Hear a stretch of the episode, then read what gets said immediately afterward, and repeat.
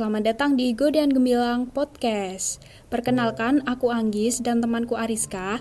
Kami dari KKN PPM UGM 2021 Subunit Berjokidul Sidoluhur Godean Sleman. Nah, pada kesempatan kali ini kita akan bahas dikit nih mengenai kesehatan lingkungan. Seperti yang kita ketahui, sekarang kan lagi gencar-gencarnya himbauan penggunaan double masker sebagai perlindungan yang lebih optimal untuk menghadapi situasi akhir-akhir ini double masker yang dihimbaukan itu seperti apa sih? Jadi kita dihimbau untuk menggunakan masker medis sebagai masker pertama, kemudian dilapisi dengan masker kain. Masker medis sendiri merupakan masker sekali pakai yang harus dibuang setelah digunakan selama 4 jam. Berbeda dengan masker kain ya yang bisa dicuci lalu dapat digunakan kembali. Penggunaan masker medis yang saat ini meningkat ternyata menyebabkan peningkatan jumlah limbahnya juga loh. Dikutip dari kompas.com, setiap satu menit terdapat 2,8 juta limbah masker medis sekali pakai. Bisa dibayangkan bukan seberapa banyaknya? Nah, terus apa sih dampaknya? Kan udah jadi sampah. Emang bahaya ya? Terus kalau gitu harus diapain dong? Nah, mengulik tentang dampak dan sikap kita terhadap fenomena tersebut, di sini telah hadir narasumber kita, Pak Ilham dari Dumas Indonesia. Selamat datang Pak Ilham, bagaimana kabarnya Pak? Ya, kabar sehat, Alhamdulillah. Selamat pagi Mbak Anggit dan Mbak Anggit. Ya, selamat pagi Pak Ilham. Ya.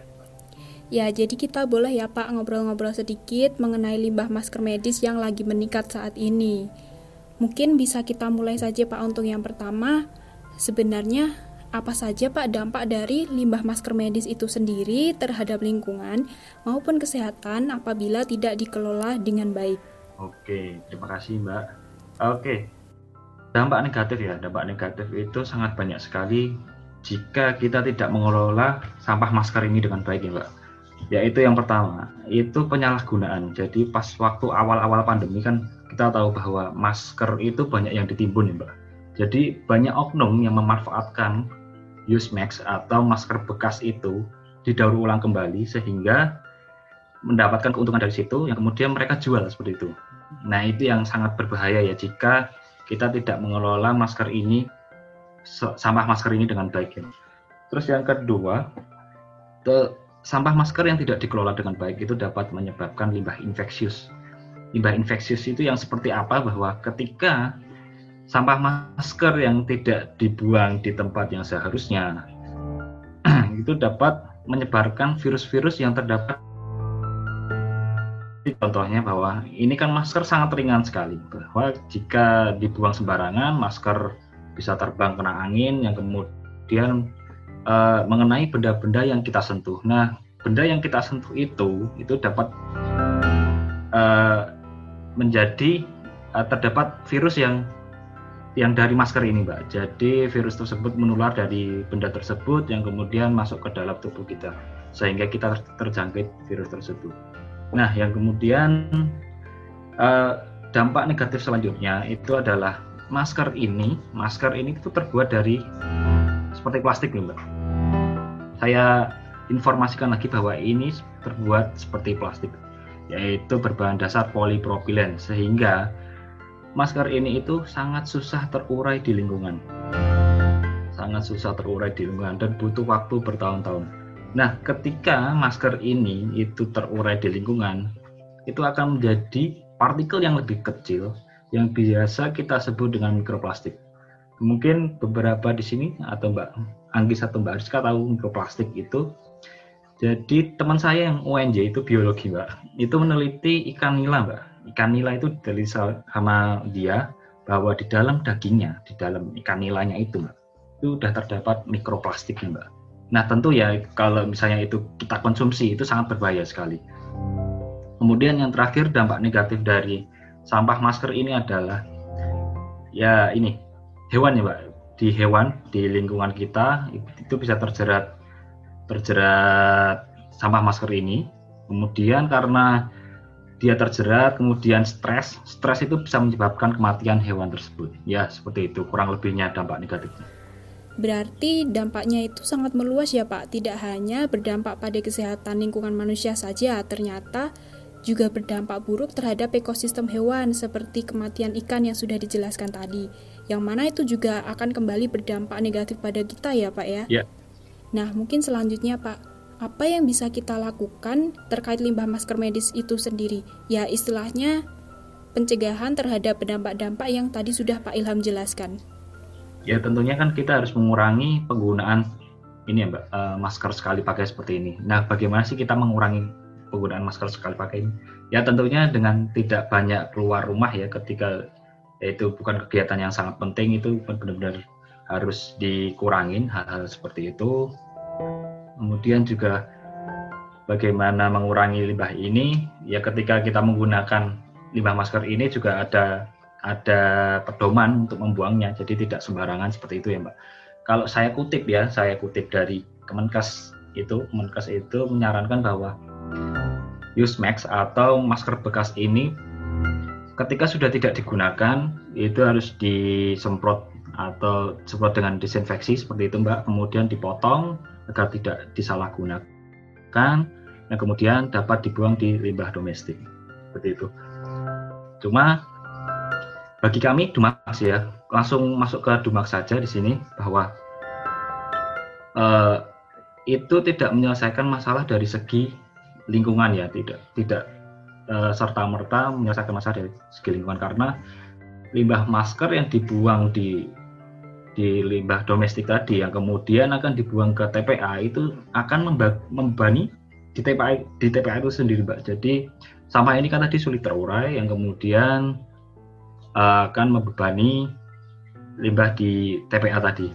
Sehingga kami kami Dumax atau singkatan dari Dropbox Use Max itu peduli dengan sampah ini, kita peduli dengan lingkungan ini. Sehingga kami kami Dumax Dropbox Yusmat itu menyediakan jalur pembuangan khusus sampah masker dan sarung tangan. Jadi bisa sampah selain sampah masker, kita juga menyediakan bisa untuk limbah sarung tangan ya seperti latex seperti itu. Dan kita khususkan ini untuk masyarakat umum nih Mbak. Kita benar-benar khususkan itu ini untuk masyarakat umum dan tidak untuk limbah medis maupun dari klinik seperti itu Mbak. Ya, kita memang harus mulai peduli dengan lingkungan begitu ya Pak. Nah, ngomong-ngomong soal Dumas, Pak, mungkin saya dan teman-teman lainnya masih belum begitu mengenal apa sih sebenarnya Dumas itu, lalu prosedur dari Dumas itu sendiri bagaimana, atau mungkin alat-alat yang digunakan oleh Dumas untuk mengelola sampah limbah masker dan juga sarung tangan itu bagaimana sih? Mungkin bisa dijelaskan, Pak. Oke, jadi Dumax itu kan merupakan program penelitian kolaborasi Indonesia yang dibiayai oleh Kemenristek kan, Mbak.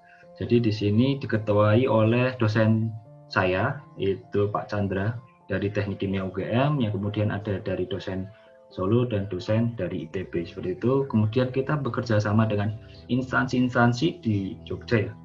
Ada UAD, kemudian ada UP45, kemudian ada UJB.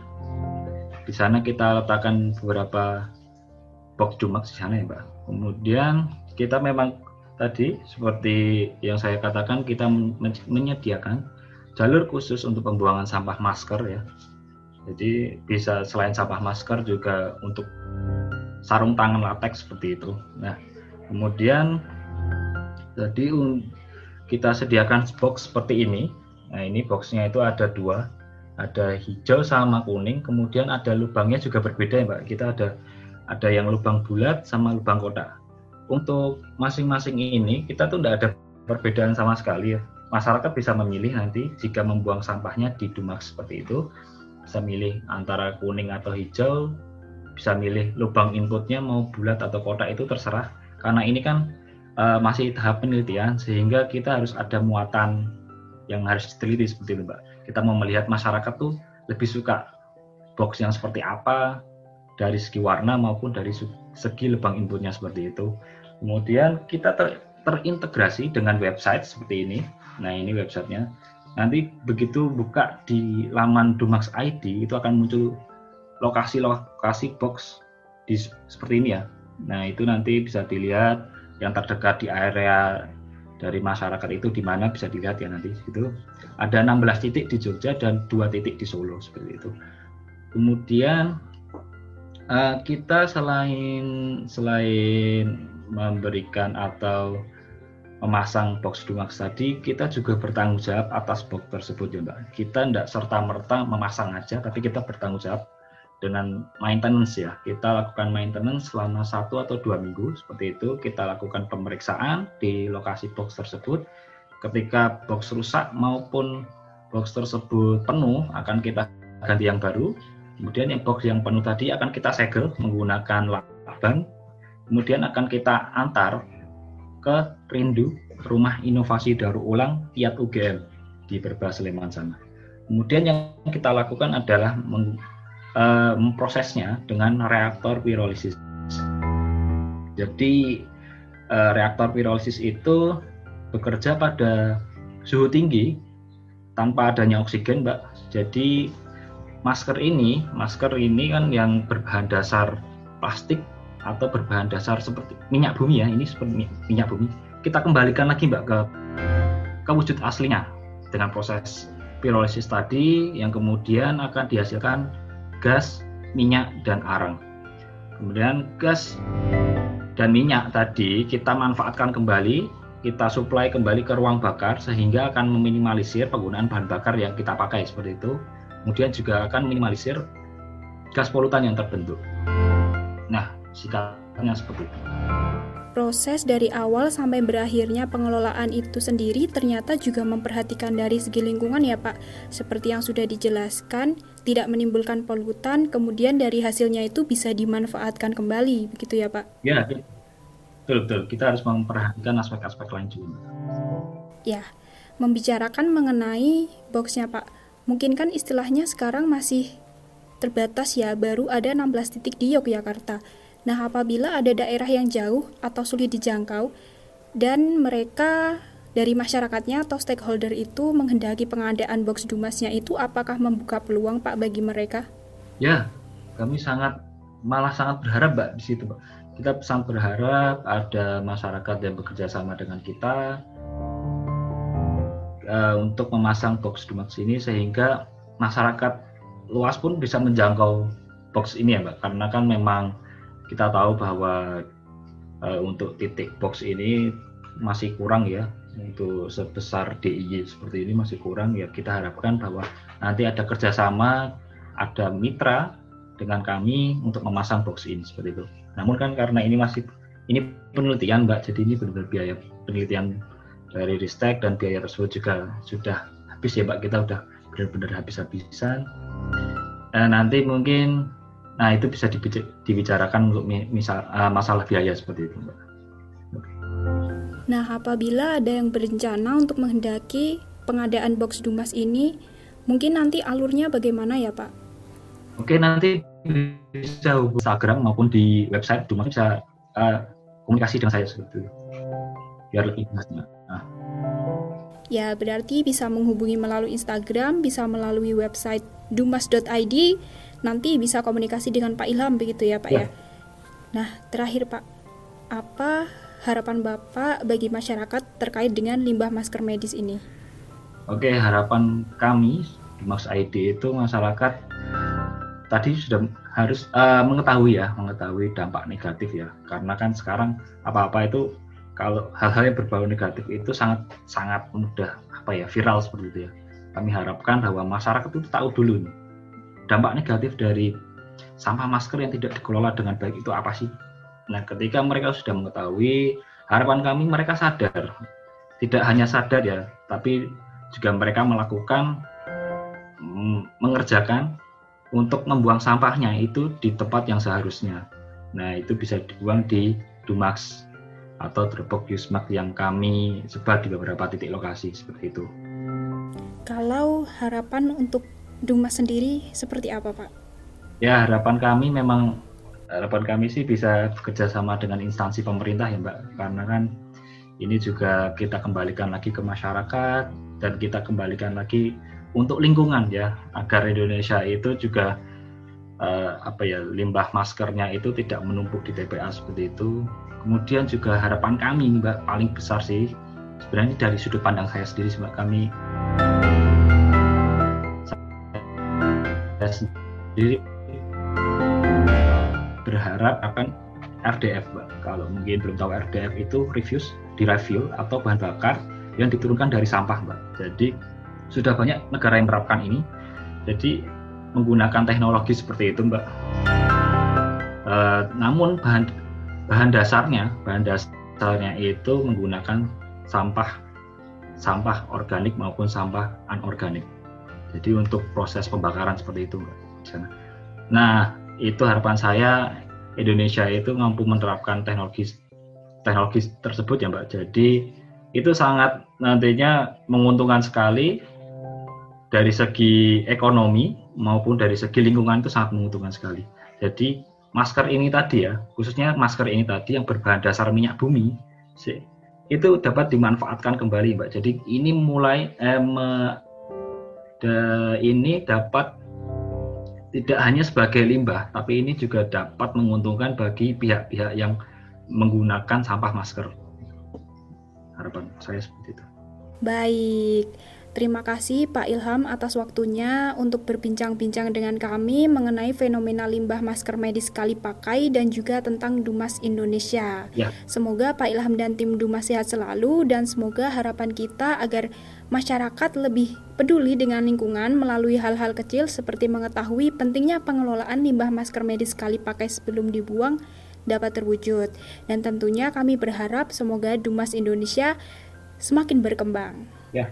Sekali lagi kami ucapkan terima kasih kepada Pak Ilham. Wassalamualaikum warahmatullahi wabarakatuh. Waalaikumsalam warahmatullahi wabarakatuh.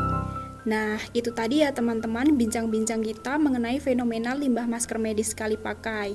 Semoga podcast kali ini dapat bermanfaat dan dapat memberikan inspirasi bagi teman-teman pendengar Godian Gemilang Podcast untuk selalu menjaga kesehatan lingkungan bagi diri sendiri dan orang-orang di sekitar kita.